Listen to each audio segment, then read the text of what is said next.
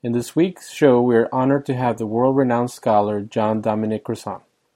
He was born in Ireland in 1934 and was educated in both Ireland and the United States. He received a Doctorate of Divinity from Maynooth College in 1959, the Irish National Seminary. He then completed two years of studying biblical language at the Pontifical Biblical Institute in Rome. In 1965, Crossan began two additional years of study in archaeology at the École Biblique in Jordanian East Jerusalem. During his, this time, he traveled to several countries in the region, escaping just days before the outbreak of the Six Day War of 1967. He was a member of a 13th century Roman Catholic religious order, the Servites, from 1950 to 1969, and was ordained as a priest from 1957 to 1969. After a year at Saint Mary's of Lake Seminary in Mundelein, Illinois, and a year at the Catholic Theological Union in Chicago, Crossan chose to resign his priesthood. In the fall of 1969, he joined the DePaul University faculty in Chicago and remained there until 1995. He is now a professor emeritus in its Department of Religious Studies. In this week's show, I have the displeasure to talk to our audience about a very difficult subject are calling our program a great evil, the obstruction of justice, and ongoing abuse of minors within the Roman Catholic Church. It pains me to talk about the subject because there's a case here in, in Houston that I've been following where uh, I know some people who were attending the church where it took place. Thousands of children suffered from sexual abuse from a Catholic Church for more than six decades. The yeah, they call them allegations. I would call them the cases uh, against the different dioceses across the world, according to a report compiled by John Jay College of Criminal Justice. The report, based on church records, found that 6,700 of the 11,000 allegations were investigated and substantiated, and another 1,000 were unsubstantiated. The remaining three thousand three hundred were not investigated because the priests involved had died by the time the allegations were made. The last report is amazing because it shows how this has affected uh, individuals. It's called I Am a Mad DA. Brett Ligon won't back down from investigating Conroe priests accused of molesting children. This was printed on January 27 of this year and is written by Nicole Hensley. It was in the front page of the Houston Chronicle. September 11, arrest of Father Manuel La Rosa Lopez, as more than 60 local, state, and federal law enforcement officials descended on the Archdiocese of Galveston Houston's headquarters on November 28, looking for evidence linked to the accusations that the priest molested two young parishioners over a three-year period. It's the biggest case of the alleged priest abuse in Houston area in decades and with the Archdiocese poised to release the names this week of any priest since 1950s deemed credibly accused of child abuse, it also threatens to stain the legacy of local Cardinal Daniel DiNardo, who leads the U.S. Conference of Bishops as it works to draft a response to sexual abuse in the Catholic Church. Discussing the ongoing saga of the the scandal or the multiple uh, allegations against the Catholic Church throughout the world. Uh, this has been a very disturbing and confusing situation for me because if they knew that there was this stuff going on years back and they prepared themselves as being um, advocates for the poor and for the needy, uh, and then being also uh, a moral um, uh, representatives of morality in the world, how come this issue hasn't been addressed? And as it's being addressed now, it seems to be done in a very kind of weak or duplicitous way. Like it doesn't seem like there's a strong uh, like uh, case against it or cleaning house or anything like that. It seems like there's just a lot of political words being thrown around, but um, the the current pope doesn't seem to be as harshly criticizing um, what's happening uh, in relation to sex abuse as he is with uh, other issues like the environment being destroyed or uh, things like that. So, uh, Dr. Crossan is our guest today. Um, I remember from uh, our previous conversations that your bio uh, involved having been a priest in the past. So, I wanted to get your first impression of, of what's been happening and then kind of talk about uh, what did you see when you were there involved with the, the Roman Catholic Church as a, as an institution, and then if if you have any uh, suggestions or concerns regarding the way that they're handling the situation. Well, the first and most important thing is is sad beyond words, and I'm talking about primarily and first of all and especially about those who are being abused. That is the saddest thing. And it is not, of course, just a sin, it is a crime. Secondly, from that, it is sad, of course, for the institution. But I want to put it very emphatically in that order. Now, in terms of your question, my own experience is this. At the age of eight, for example, I became an altar boy. I was living in Ireland in Naas, County Kildare. I started as an altar boy in eight, so I was very, very closely involved with priests for, for the next, uh, what, three years. Then at the age of 11, I went to a boarding school where all the teachers, I think, but one were priests. He was a layperson, lived off campus. All the other priests were living there. Then I went straight from an Irish boarding school run by priests. It wasn't a seminary, it was just the way boarding schools are in Ireland. And it wasn't, by the way, an elite school. That's not the way you did it. And I was in Donegal, and the small towns of Donegal couldn't have their own high school, so there was a central boarding school. That's all it was. I went straight from that into a monastery, and I was a monk. Strictly speaking, I was a friar, mendicant monk, for the next 19 years. And so, from the age of 11 on, I was closely connected with the heart of the Roman Catholic Church. I studied for two years in, in Rome after my doctorate. And I'd like to say two things almost simultaneously, though I have to say one first. I should tell you that in all that time, from my own experience, and I mean no more than what I'm saying, I never experienced, ran into, or even heard about the horrors that were clearly going on. I don't doubt for a minute they were going on. I don't know whether people figured I wasn't vulnerable enough for whatever reason, but I never ran into it.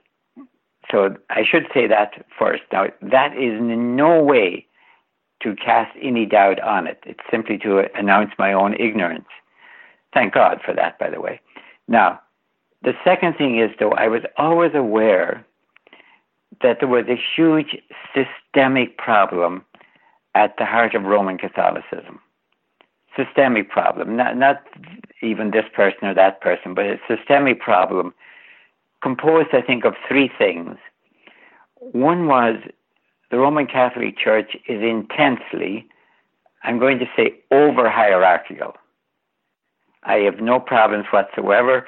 I was 26 years in the university, and in the university, of course, has a hierarchy. I have no problem with hierarchy. It is, if it, by over hierarchy, I mean it's all from the top down with no feedback loops from the bottom. So that was one problem. The second problem that exacerbated that was it was a totally male hierarchy with all the problems that go with that, with male power and force and violence and all the rest of it. And the third one, exacerbating that even more, was that it was a celibate, at least in theory. At least in theory, it was supposed to be a celibate, male, intensely hierarchical institution. Those always struck me as a recipe for disaster. And when you compound that with a lack of transparency and a lack of accountability, you start to lose all integrity. So even though I had no experience of this, I had an intense feeling that there's something awful going to happen. I didn't know what was going on. I, I, this is a recipe for disaster, I thought, in an institution, in any institution. Now, I was in Rome, living in Rome after my doctorate between 59 and 61, so I was just there before the Second Vatican Council, which began 62 to 65. So myself and all of us who were there at the time thought that John Paul XXIII was going to be able to fully reform the church in every way that was possible. Now, we weren't thinking, and I wasn't thinking at that time, of stopping crime going on in the church. I thought it was mostly a matter of avoiding the recipes for disaster that were clearly there, even though I didn't know how they would play out.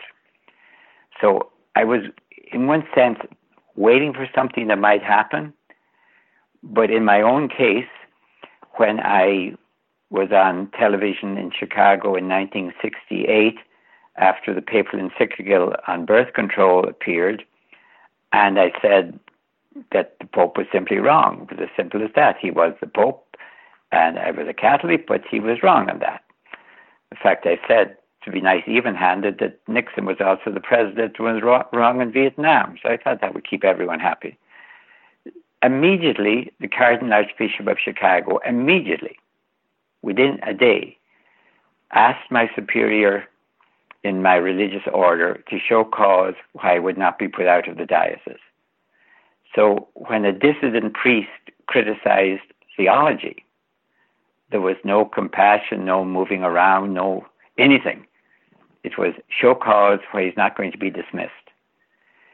So now when I hear all about this, I see on the one hand there is this immediate reaction if you question authority, but no reaction except moving people around if you commit crimes against children.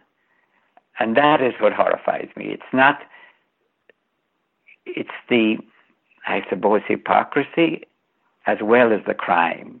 It's a crime cloaked in hypocrisy. But um, where does this originate? Because uh, there could be many different theories that we could come up with, with um, how can get they, they get away with something like this, or is it because they've invested so much in the priests that they don't want to uh, lose their troops, so that's why they move them around? Or is it really uh, coming from like a medieval mindset that um, somehow God is going to work it all out and that their law is greater than, than man's law? It might be justified by that type of rationalization, David. But I think the major thing is that this is a top down institution, and anything that threatens the institution is far more, and by threaten, I mean even bad reputation. I'm not even talking about being having to pay fines or something else. I'm talking about reputation.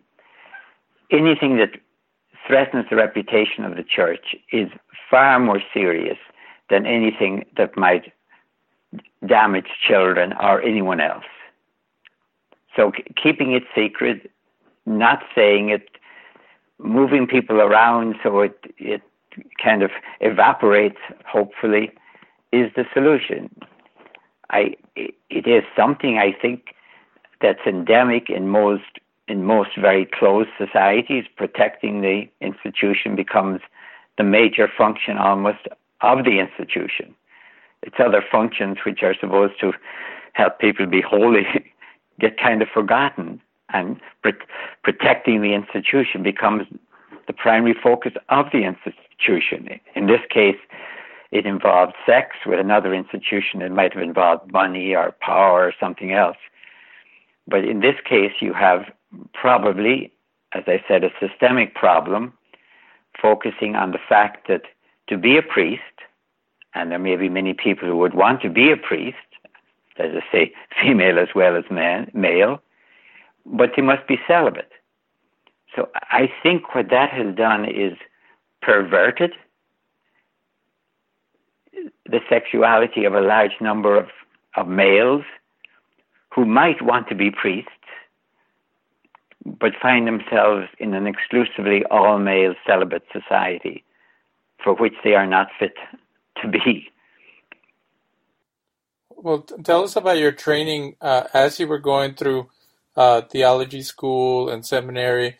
Um, is that a subject that is addressed? Because you know they can throw Bible verses at people and say, "Well, Jesus said that some people are born for it and some people are made for it," but um, how how is the daily uh, dealing of your passions addressed, or is it even addressed at all? Do they just tell you to pray and that your sexual needs will go away? Like, especially at that time, because maybe now there there might be more modern approaches, but in the in the late fifties and sixties, what were they telling you guys regarding your sexuality?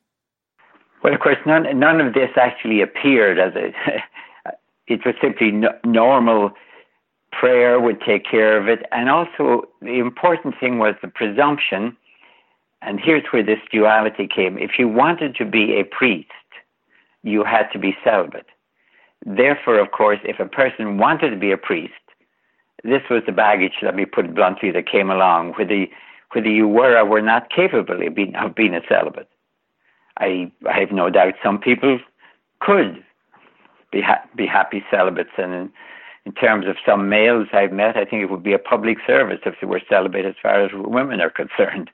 But you're, you're told basically you have a vocation to be a priest. Let's say you do have. Let's say you're acutely aware that you have a call from God to be a priest. Now you're also told you have to be a celibate. That's like two things you have to be. And I have no idea why if I could go into theology for a moment, you would presume that God would give both those gifts to the same person. Why would you why would you imagine that? So it's by putting celibacy along with the clerical state that has created the problem. If if a person wants to lead a celibate life and wants to do it, then as far as I'm concerned, that's their business if they want to do it and can do it. And there's no hypocrisy or perversion involved, that's their business. But if you say in order to be X, you have also to be Y, you create a conflict. It, it, it would be as as absurd if you could think anything else. Let me be absurd for a second. Okay, you want to be a pilot, but in order to be a pilot, you have to be celibate well, I really want to be a pilot, but I don't want to be celibate. So it, it creates a conflict inside the person deep in their own very being. And it's a recipe, as I said, for disaster. But what are the mechanics? Like, uh, if if you go to confession as a priest or a friar and you tell your superior, I'm really struggling with with uh, bad thoughts and I really want to be with a woman, like what do they tell you? Just don't worry about it, or like how, how do they address those type of sexual needs? Well, basically, what the person will have to decide if they have a vocation and want to stay, then the presumption is that prayer is going to be able to take care of that. That's that's like something that you can decide not to do, as if it was that easy, by the way. But otherwise, of course, if the person wants to leave, the person leaves. In my own case, for example, there was 12 young men entered the novitiate. At the end of the novitiate, there were three of them there, nine were left. And of those 12, only one has remained a priest. I left the priesthood in 69. So, of course, if you wanted to leave you, you could and would and would be told that you should, if this is what you want. Now, otherwise, the difficulty is, though, you're told for a lifetime that in order to be X, as I said, you have also to be Y. And that's what could be the systemic problem. Now, you're covering it up is something else. That's another whole operation. But that comes from the lack of accountability, as I said, and transparency that should immediately have made this known. I, for example, bishops, at least when, when I was involved in the church, every bishop had to make a visit to Rome once, I think it was every five years. They call that limina visits. And they were supposed to tell, of course, in the Vatican, everything that was going on in their diocese. So I cannot imagine, unless bishops were lying, that the Vatican did not know about this. It, it can't. I have to either figure that the bishops from these countries decided when you go to the Vatican, say nothing, which I don't really think. So I am convinced that the highest levels of the church, this was known as a problem for a long time before it broke out in, you know, into the open and the press and the, the law the law came in. For those not familiar with Catholicism, can you explain like the familial uh, shame and the guilt that would be associated with someone uh, going into the priesthood and then backing down because of their their own sexual needs or uh, them being caught doing something uh, criminal or uh, deviant, and then how would their superiors react? How would their families react? Uh, is is the, that where all the secrecy comes from? And as you're uh, sharing the example of the bishops, uh, wouldn't they not want to share any dirty laundry with the, their superiors so then they can uh, get promoted and look good in the eyes of the Pope and, and the other leaders? Uh, let me take that last one first. No, it, I would say it works exactly the opposite way as, as it would, for example, in the army. If you're having a problem in your little bailiwick as a, as a bishop, then you must be somehow receiving a bad mark on your record. So there's a vested interest in a superior not not telling about a problem all the way up the, the chain of command, as it were. And that's that's nothing unique to the Roman Catholic Church. It's true of any highly hierarchical administration that no, you don't want to tell your superior, oh, I'm having this awful problem here, and my subordinates are doing all of these awful things. Well, then mustn't you be somehow responsible since they're your subordinates? So maybe you have a problem too. So, no, I do not think it would be necessary that they, they'd be very glad to pass on the problem. It is, if they were responsible to what they were supposed to do, though, as I said, the purpose of those visits to the Vatican in person was to tell everything that's happening in their diocese.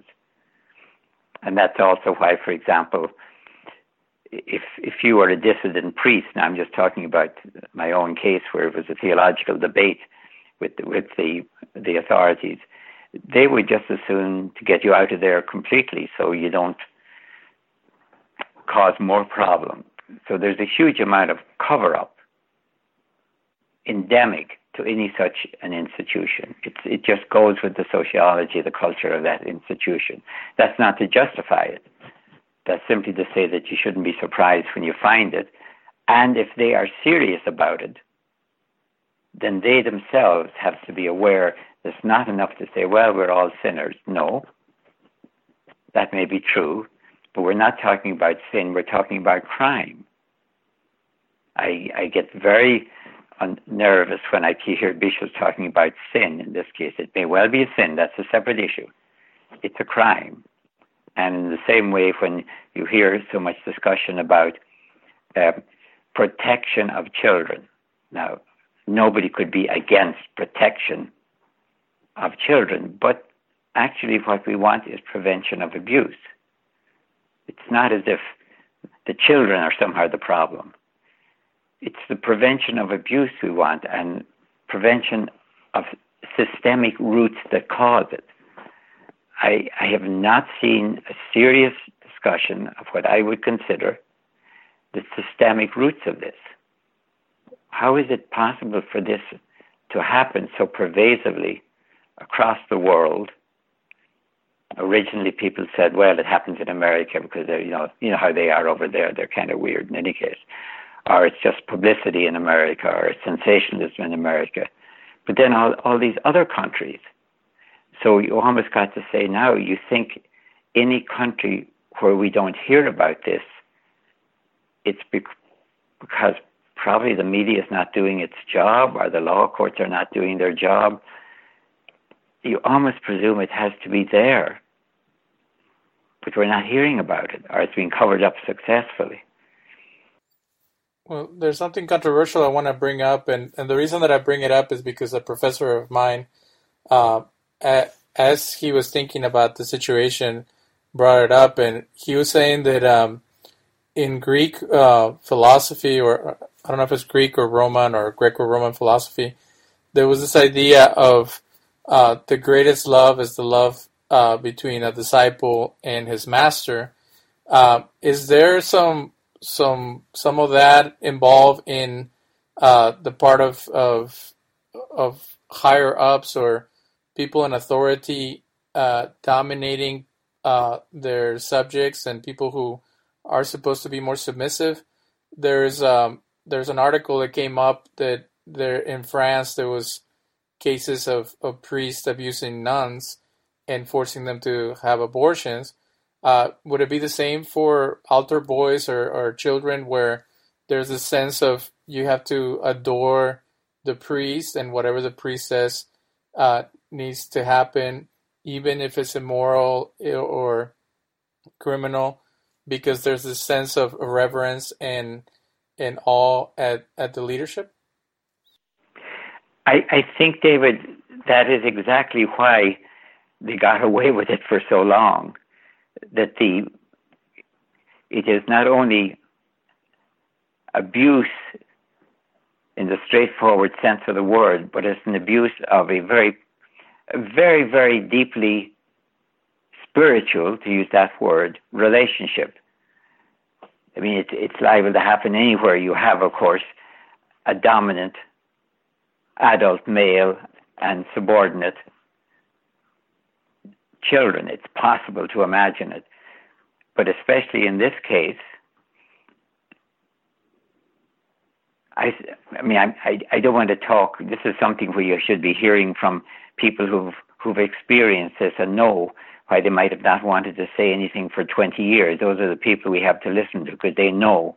Were they afraid? Were they not not afraid so much of the person, but afraid almost that their whole world kind of shatters when this this is a priest who's doing this. It's bad enough if it's an adult, but this is a priest who's supposed to be your spiritual guide, and maybe, maybe the priest may do some sorts of stories you hear about to justify it. And a young child may not know enough to say, this is just this is just wrong. This is just wrong. I don't care what you say.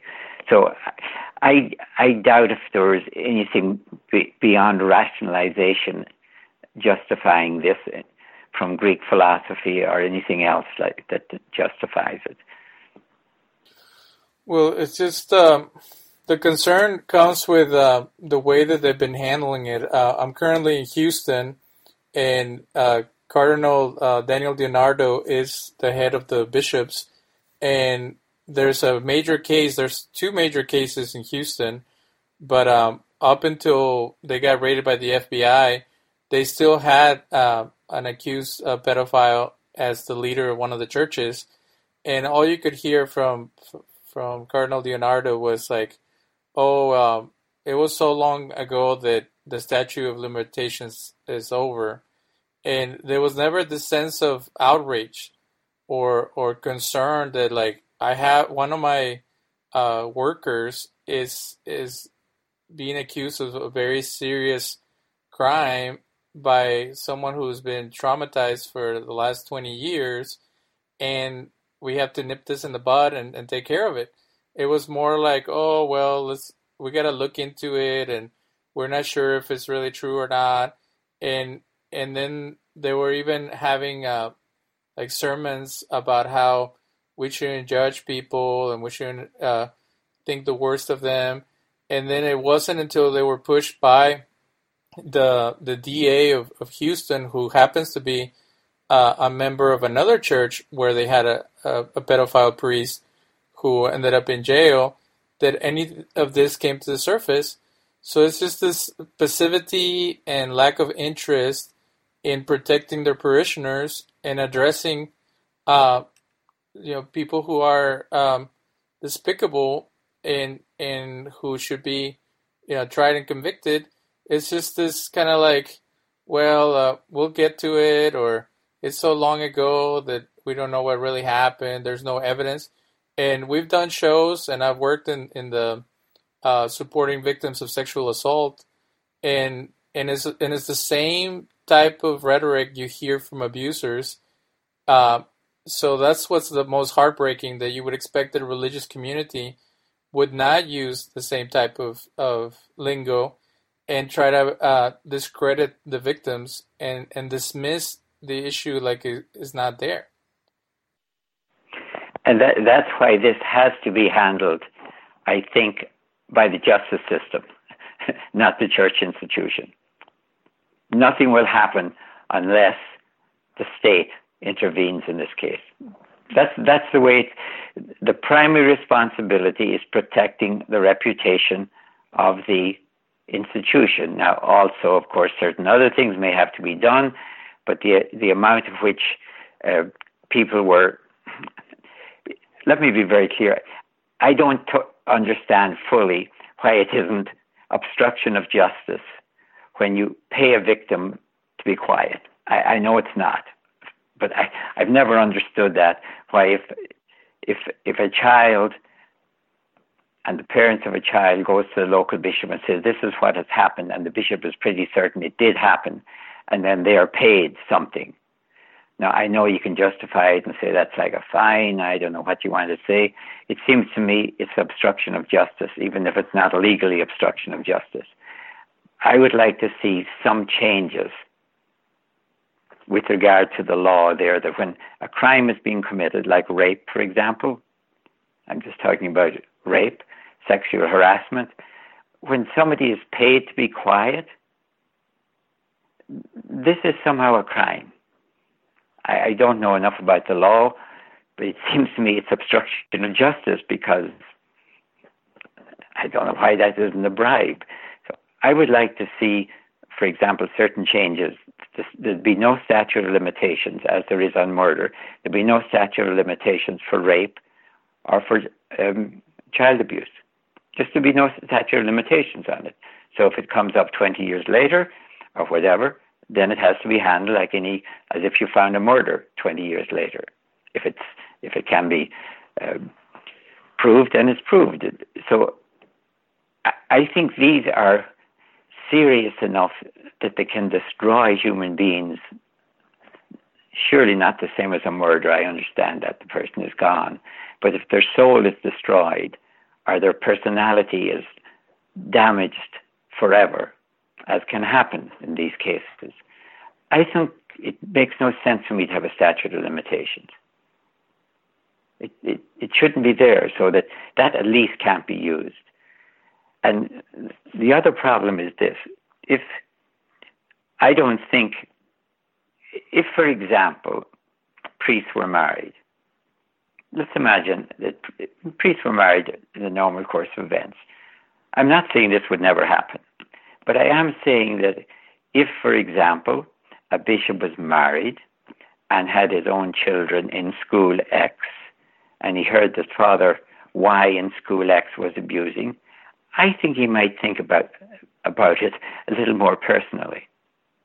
My kids are in that school, so it's it's not that that marriage would solve everything, but the normalcy of a married clergy, and for that matter also of female clergy, would diffuse this so it wouldn't be so easy to cover up. Because it has amazed me that in all of these years, statistically, no bishop ever stood up, went public, and charged. I mean, in the criminal courts. Everywhere else, you get whistleblowers, you get one person willing to stand up and be, and be battered by saying, I won't go with this anymore. Surely, in all the bishops in the whole world, one might have said, I'm not going to take this anymore. I'm going to go to the the media or the, or the law or something. Otherwise, it, it would mean that the institution has contaminated the entire leadership, so that they will accept the cover up. that means that the Reformation that has to come and will be forced on the hierarchy, if necessary by the law courts, is going to be quite devastating because they're not moving to meet it in any way that I can see. But um, it, does it seem that um, the reason that the the populace has not risen and demanded accountability is also part of the problem because in any other institution, if you know if you work for a airline or, or for an oil company and you find out that one of the, the CEOs is, is committing crimes or abusing the workers, uh, you file uh, a complaint and then it has to be addressed, or if not, there's other checks and balances. Uh, uh the passivity that, that is put on the uh, on the congregants to not question, to not, and then also the diffusing the, the situations like, um, you know, I'm angry at uh, Pope John Paul. I'm angry at Pope uh, Ratzinger because now it turns out that they were aware of all this and they could have done something about it, and there was no interest or concern, and there was they were talking about uh, you know abortion. They were talking about uh, you know marriage. They're talking about all these other issues and outrage about medic uh, medical uh, uh, Obamacare providing uh, abortions for people and things like that. Like the, everything outrages them except this. And even now, when the Pope was questioned about the the nuns being abused by the priests, all he could say was, "Oh well, um, it's part of the culture." Um, so he's justifying that men have been abusing women for centuries. So are they like out of touch with with reality? And are they living in another realm where only what they think is important is important? And they're not concerned about uh, what would be important for the members of their community? It's one of the dangers of living in the vatican. I mean as i said i lived for two years in rome and it's hard when you're in the vatican with that huge amount of history and, and power and everything else there, not to really think that you can just about do anything and get away with it. I mean, it's it's its own little country almost. well, I guess it is its own little country, and therefore, as a shall I say, a sovereign state, as we know, sovereign states can do awful things to their members and get away with it. And unless somebody from outside moves in, I don't even know how to stop it. It would take a huge systemic change in the Roman Catholic hierarchy and also in the Roman Catholic population not to accept this anymore. Because basically, if you go in, into church and you know this has been happening, you then have a responsibility of what you, once you know it's happening, are you still supporting the institution? Are you not demanding the institution change? If you think this is something that just happened and now it's gone away and it's all solved, it was all, you know, just some bad people in there, then that's one way. But if it's a systemic problem, then you haven't solved it. It's like putting, you know, putting a, a bandage over a sore on your arm, if it's just on the surface, that's fine. If it's a cancer, then you haven't done anything to it. And I think we have a very serious systemic evil lurking at the heart of the Roman Catholic Church. And it has to do with its lack, as I said, of accountability and transparency, and therefore integrity. And it's only be a matter of time, if this was somehow totally uh, solved, there would be something else would go wrong because there's a systemic flaw. Well, can can you give us uh, your perspective on the historical implications of this? Um, you know, we all know that uh, one of the the beefs that Martin Luther had against the the Roman Catholic Church at his time was that the priests were corrupted, and from what I've seen, they mentioned that the priests had uh, wives and children, and they went to prostitutes, and they were asking for money for special favors and things like that. And um, America is mostly Protestant, and when they think of the Catholic Church, they think about how it was corrupt at that time. Uh, but there's been corruption throughout the centuries, and most people diffuse the situation by saying, "Oh well, there's also pedophiles in the Protestant churches or in other religions. So why is it such a big deal that is happening in the Catholic Church?" Well, I don't know statistics. I honestly don't know if you took all the priests in the world and took the X percentage of them who are pedophile, and let's say you got it right, would that be the same as it would be in any other similar situation, whatever that might be? I'm talking about presuming that in any case, it's the cover up. It's not just that you found that X percent, I, and I don't know what, what the percentage is. Supposing you found, I'm making this up now, absolutely, 10% of Roman Catholic priests were pedophiles. And supposing people said, but that's the same as you find in any other group of, I'm not going to mention any names, any other group of males who are in charge of young children. Supposing you said that. Then we would say, all right, then you expect 10%. So what are we doing about it? Are you covering it up when it happened? Is your institution vested in covering it up? Not an individual. We're not talking about, again, an individual bishop in this diocese or that diocese or a cardinal. It has to come from the top down from the Vatican that this has been covered up. That's a far more serious.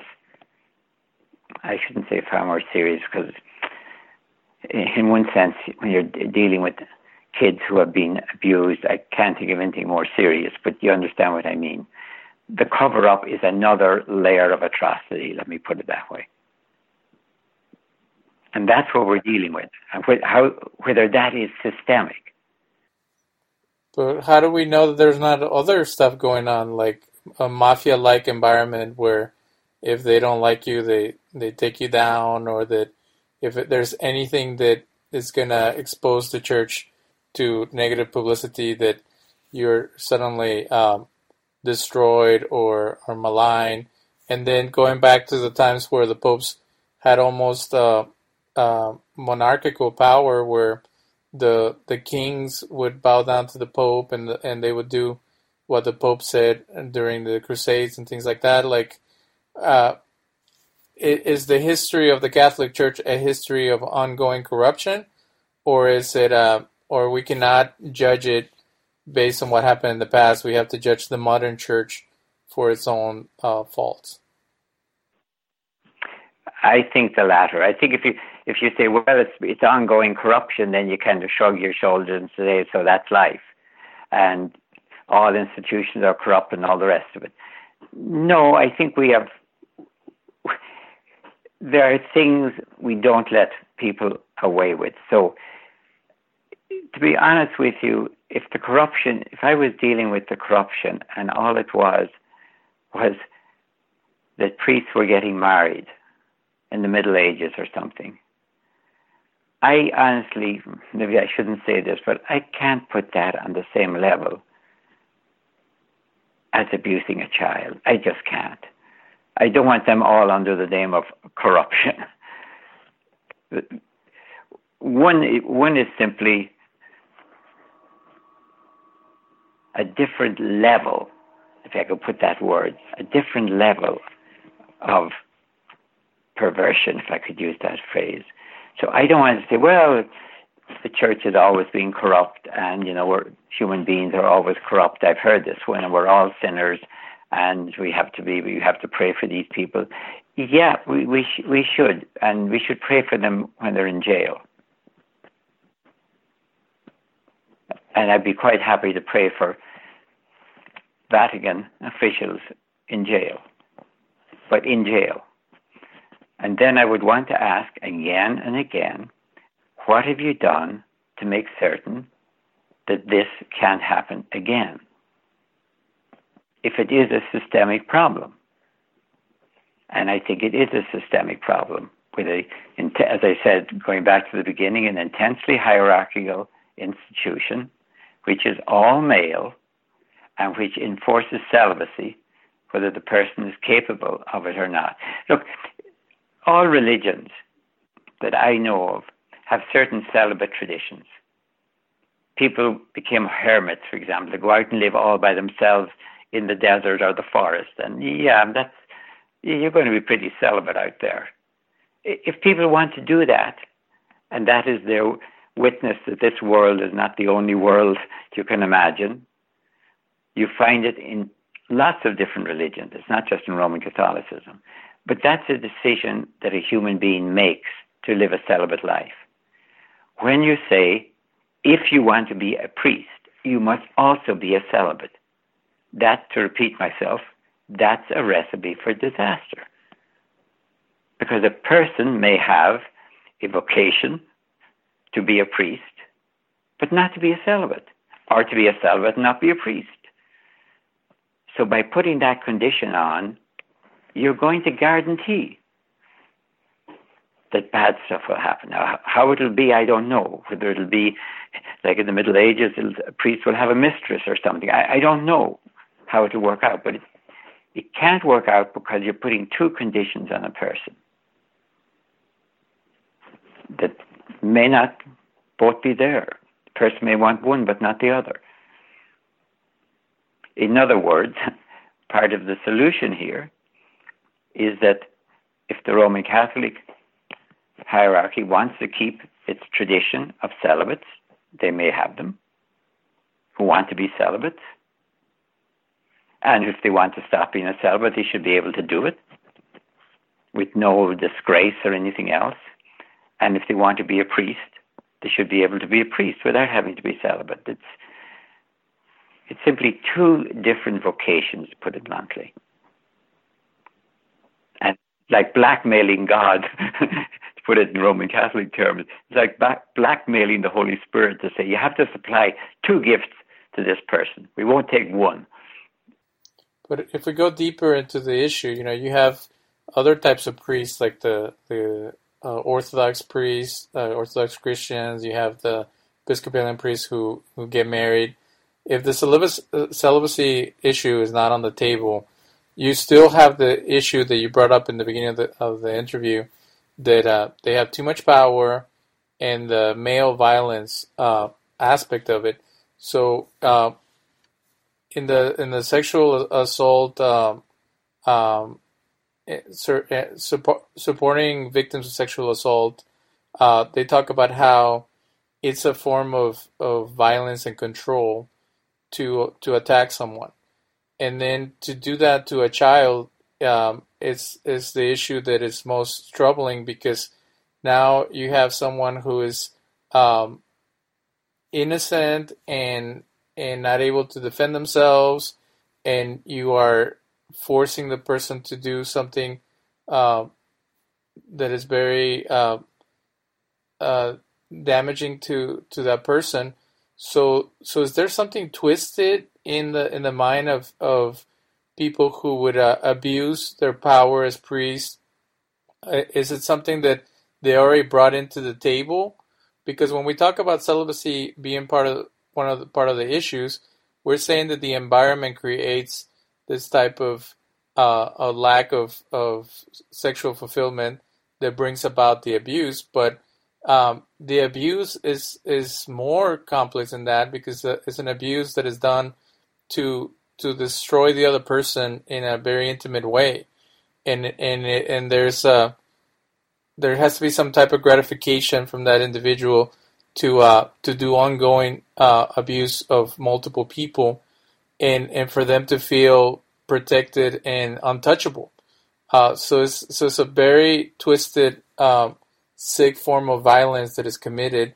And then the sexual aspect component of it is that it's a, a very intimate and, and even holy um, kind of um, it's, it's an affront against everything that spiritual people would, would hold dear.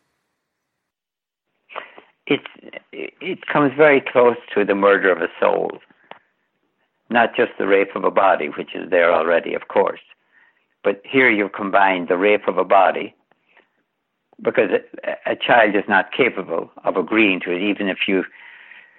In any of these cases I've ever read about, there's a very careful grooming. Nobody does it just immediately. usually the child is cho- chosen as somebody who might be vulnerable because of a broken home or something or whatever. And then it's not just the rape of a body, which is bad enough. It's the murder of a soul in this case as well. So yes, it it probably is. I, I don't want to get comparing comparing crimes in a way, but it's about as bad as you can imagine. When a any kind of a spiritual master, let me put it in that general terms, any kind of a spiritual director, male or female, spiritual director abuses that with a young child, I think is about as indescribable as you could imagine. Because it's like an onslaught on the child's body and soul, future, and it's no wonder it sometimes takes 20 years or more for them even to want to speak about it. And you wonder what happens in all those years in between to their lives and everything else. I I don't know why anyone hearing about it, say like a bishop a cardinal or the Vatican, wouldn't want to scream. That's what they should want to scream loud enough that everyone outside hears it wants to know how come you're screaming. Well, and that's that's what's so enraging about it because th- does does it show that that not only are they out of touch, but like are they out of their minds to uh, to not have the empathy they would uh, they would require for the position. Like if if they were um, CEO of a company and they and they found out that that um, there's kids that come and volunteer, and that one or many of the kids have been uh, abused, it, it would even be bad for business and bad for um, the morale of the of the of the company to uh, to have that happening, and it would be something that would uh, they would mobilize people to address the issue. Um, are, are they not teaching compassion? Like they can talk about the love of God and and the need for for helping people. But is there something in the in the theology or in the the structural understanding of of the purpose of the church that is that is lacking? It's kind of like a doctor that has no a bedside manner. Like how can you uh, preach and and and and mobilize people to go feed the poor and and do so many uh, uh, social and and religious activities and not be able to uh, to consider the the pain of of members of your own community? Well, the danger for, for me has always been that there's a tendency to speak of justice outside, but not justice inside the church. That he can't speak very eloquently and act very eloquently in terms of of charity outside, but not of justice inside. And that's that's sort of part of the problem that we keep coming back to.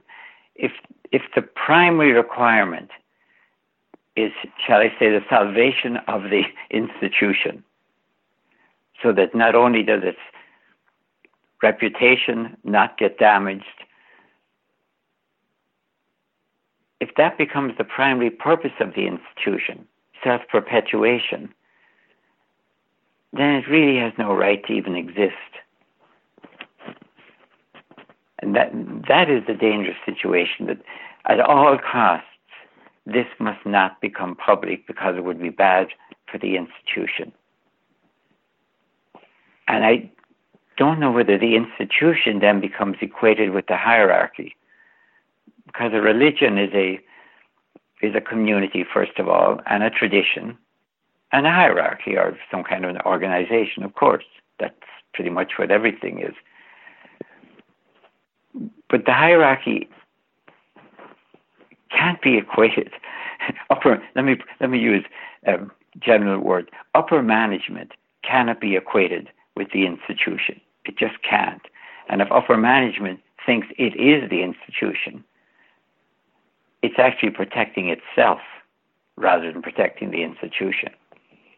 So that's what's happening now as we know the institution is far more damaged than it would have been if as soon as this started, it was immediately made public instead of trying, as you said, to move move people around and to to to buy off people because it must be so easy when you're dealing with an individual family who don't know that maybe this has happened to five other families. They don't talk to one another.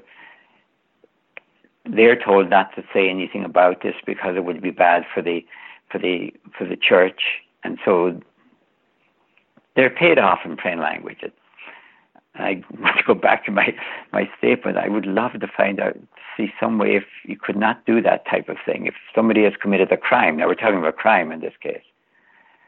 Somebody has committed a crime, you cannot simply give them X amount of money and, and ask them to please go away and keep quiet. That might be able to be done in civil debates, but I'm talking about a crime has been committed, not a sin, but a crime. It's also a sin, of course then I wonder if the law should not also be changed if the church won't be changed. Well, two things, and they're, and they're both very controversial, so uh, please bear with me. So, the first thing, I, I heard that um, uh, there's a t- statistic that the Catholic Church, the Roman Catholic Church, is the biggest nonprofit or organization uh, that receives donations in the U.S. So, how much of this is money related? if if you have income that comes in that is not uh, taxable, and it and it uh, protects the livelihood of thousands of people, and it it gets uh, funneled all the way to the Vatican, and the Vatican is its own nation and it has its own monarchy and all that. How much of it is is financial interest? And then the other question, and and this is the the most difficult one, is there something um, like I wouldn't say the word corrupt or twisted, but is there something um, that has been uh, brought about by by poor theology or very uh, permissive theology that says that God's grace will cover all kinds of sins of any kind, even the most uh, gruesome and horrible that affect uh, very vulnerable people that suddenly they get a free out of jail card that uh, suddenly um, anything can happen and everything's all right because at the end God will take care of it. I, would have to admit I've never quite heard heard anyone say that, though I suppose it, it's possible. But I would simply go back to my statement. Fine, if if you want to say, could a person repent and change? Mm, possibly. But in this case, they would be doing that from jail, as far as I'm concerned. They would not be doing it from a different parish. If we're dealing with a sin, that's one thing. If we're dealing with a sin which is also a crime, let me put it that way, then crime has to go immediately and should go immediately to the police.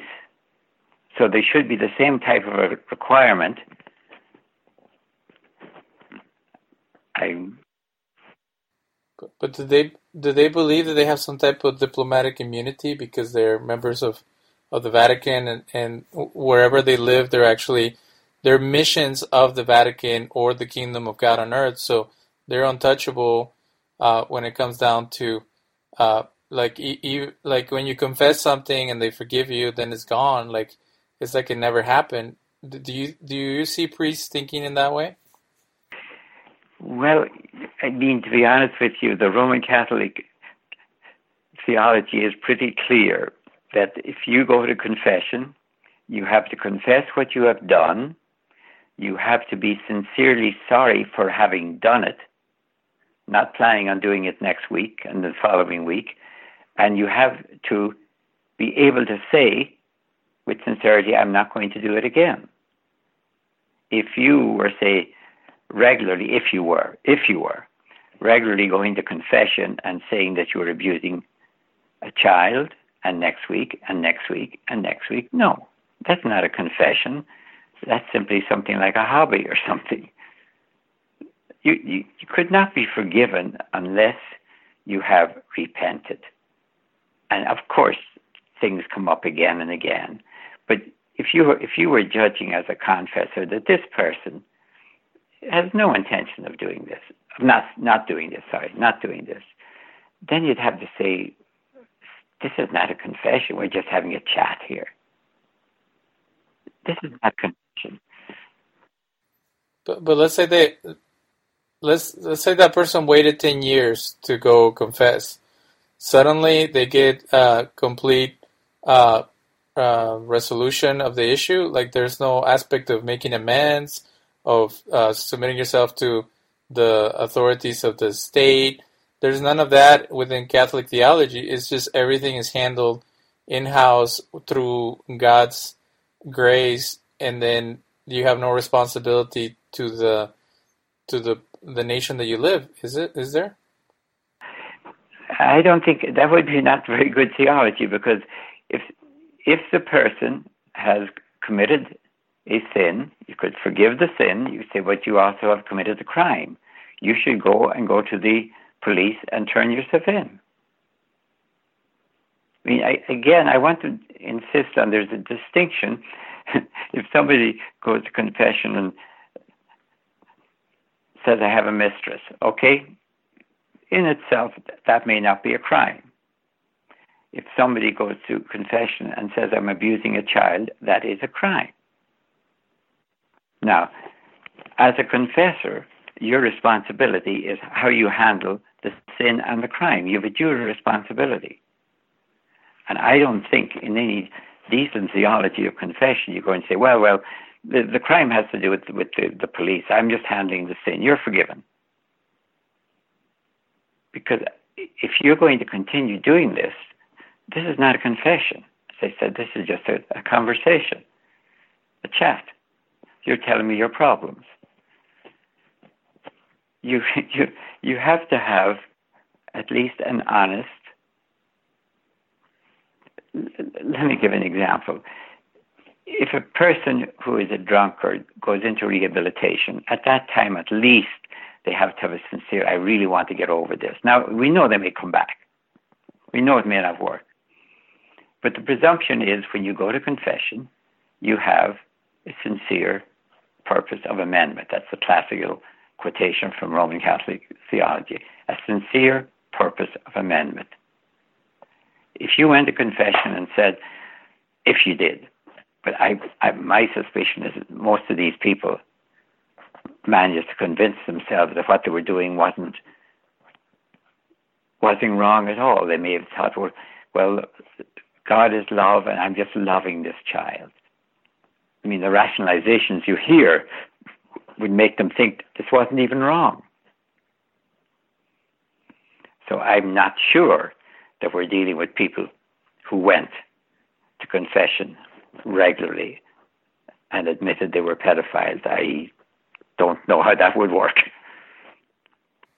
I, I just find it hard to believe that uh, in, in the last 100 years, the population of, of Catholics went from 266 million to 1.2 billion, and then nowhere in there uh, that I've heard has a priest uh, ratted someone out to the to the police or um, suggested for someone to go to the police after committing crimes. Uh, you know, I went through chaplain training, and that was a debate that I would have with uh, the Episcopalian priest and a Catholic uh, young lady that their their sense of uh, obligation and secrecy in relation to confession was higher than criminal neglect or uh, you know social workers psychologists uh, are not um, allowed to to inform the authorities unless it's something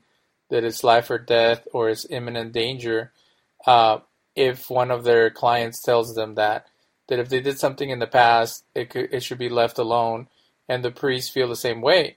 I felt that if someone came and, and mentioned that they had murdered a bunch of people, that that is the obligation of a minister to go tell the authorities for the sake of the victims and their families. So it just seems, uh, again, the word is twisted that uh, the the privacy of confession overrides uh, the the criminality of a lot of cases in the mind of these people. But like you said, they could justify things in all kinds of ways.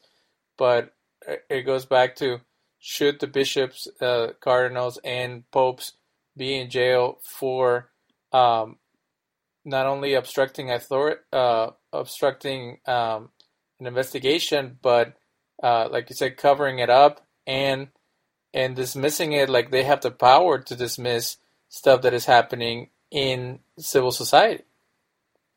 Well, if you're asking me, do I think covering up a crime is a crime? Yes. And if it goes all the way to the Vatican, then you're dealing with a conspiracy. And I bring in the, the, the RICO problem at, at that stage. Yes, I, I think from all, I don't know any of this in personal knowledge. I just know the bishops are supposed to tell what's going on in their diocese. That's why I've always believed that the Vatican knew all about this. That none of this was was covered up successfully inside the hierarchy. It may have been covered up successfully outside. But if you know a crime is going to be going to be committed, if somebody came into confession and told you, I, I, I'm going to kill somebody next week, at that stage, that is not a confession. I mean, it might be confession in the ordinary sense of the word, but you can't you can't come into a Roman Catholic confession and say, "I'm going to do something sinful. Please forgive me." How shall I put this? There's no advance forgiveness. So that if somebody came in and told that they were a, ped- a pedophile and were continuing doing it, that is not a confession. It's not a valid confession. So at a certain point, you'd have to say, wait a minute, we're not dealing with the secrecy of confession at all, because it's not a confession. It's the same way that if I if I'm chatting with a lawyer who just happens to be a lawyer at a bar, and I tell him some awful crime I did, he's not bound not by the secrecy unless I made him my lawyer. So you, can't really use confession to excuse any of this stuff. I mean, they may be able to rationalize it, and you can rationalize anything, but you can't really do it. So I, I don't think confession is what helped the cover up. I think it is protecting the institution. Because bishops heard about this in ordinary reports from their from the priests were moved around. They were moved around because they knew something. And that was nothing to do with confession. That was simply dealing with a, a cover up again to protect the reputation of the institution. Um, last question: What's going on with uh, Pope uh, Francis? Uh, there was a report a couple of months ago that they were going to have a summit and address this issue, and then he's like, "Oh, uh, let's move it to later." Uh, is he uh, not showing the, the moral fortitude to address such a complex issue, or is there uh, other uh, issues related to the way that he's, in, in my opinion, mishandling um, the situation? Well, as far as I know, on the, on the limited question, in sometime in late February, I think it's sometime in the 20th of February, there is going to be a about a hundred bishops in Rome representing the the bishops of the world to discuss this. But you know, I don't know what's going to happen with that. It's one more discussion. I I was, as I said, I was in Rome from 59 to 61, postdoctoral work at the Biblical Institute. I was there when John the 23rd was there, called the, the um, Vatican Council, which was supposed to reform the church. That's what it was supposed to do. Aggiornamento was the word, bring it up to date. John the 23rd was a saint. Francis may well be a saint too. To put it bluntly, sanctity is not enough. It is perfectly enough for the individual. It is more than enough for John the 23rd to be a saint and Francis to be a saint if they are, and I have no reason to think they aren't. But in one sense, you almost want a slightly more ruthless reformer inside the church to make these changes. It, you require somebody who is appalled, and that's the word I want to use appalled by it, not disturbed by it, or, you know, perturbed by it, or worried by it, or perplexed by it, but screaming appalled. I John called a council. The council went home.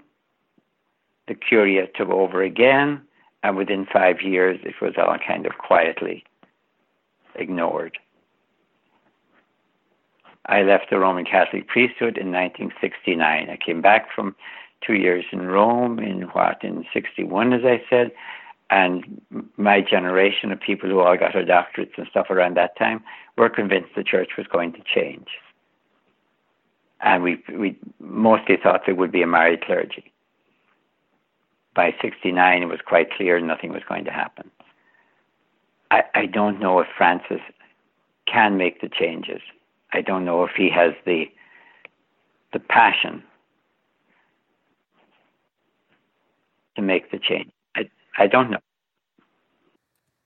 Well, just a fo- follow up follow up question. Uh, do you think that the reason that this issue hasn't been addressed all the way back to Pope John Paul is because if if they were to admit that that they that there was wrongdoing or uh, lack of oversight or lack of interest, that that would unravel all kinds of other issues uh, and bring too much attention to other forms of corruption. So it, by acting like it's not there, they're actually diffusing or um, you know sweeping it under the rug. So then all these other issues might not come to the forefront.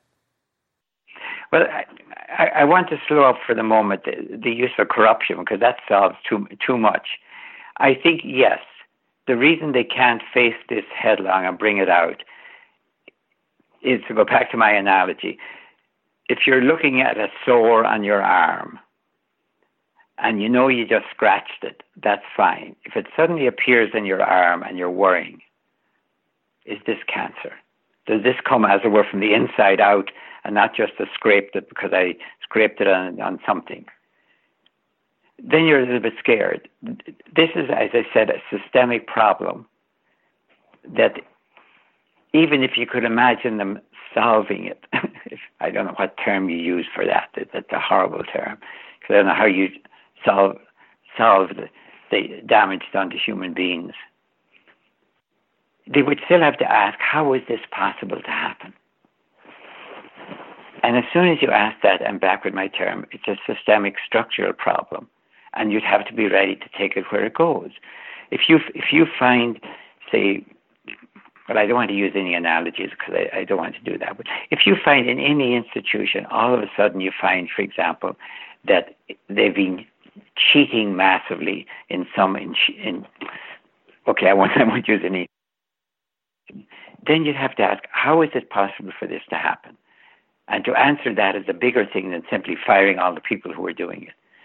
If you find a whole series of middle managers or, or higher managers were stealing, and nobody found out for 20 years, and you say, oh, we fire them all.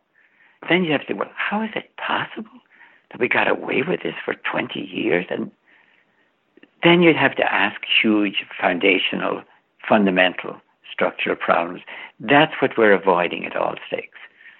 So you're trying to ta- tamp down, restrain, solve in quotation marks this problem without getting into wider problems that could be, we, we touched on, an all male, an over hierarchical operation where everything is from the top down, an all male operation, a celibate.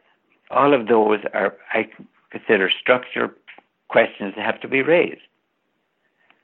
And it's perfectly all right to say, well, theoretically, that should be fine if everyone has chosen to be that freely. I wasn't forced to be a priest. Nobody forced me to be a priest. I I left when I wanted to leave, and that was that was the end of it. Um, if if you can't get to the structural questions, it's never going to change. And that that's uh, that. How would I put this? That's not a corruption question.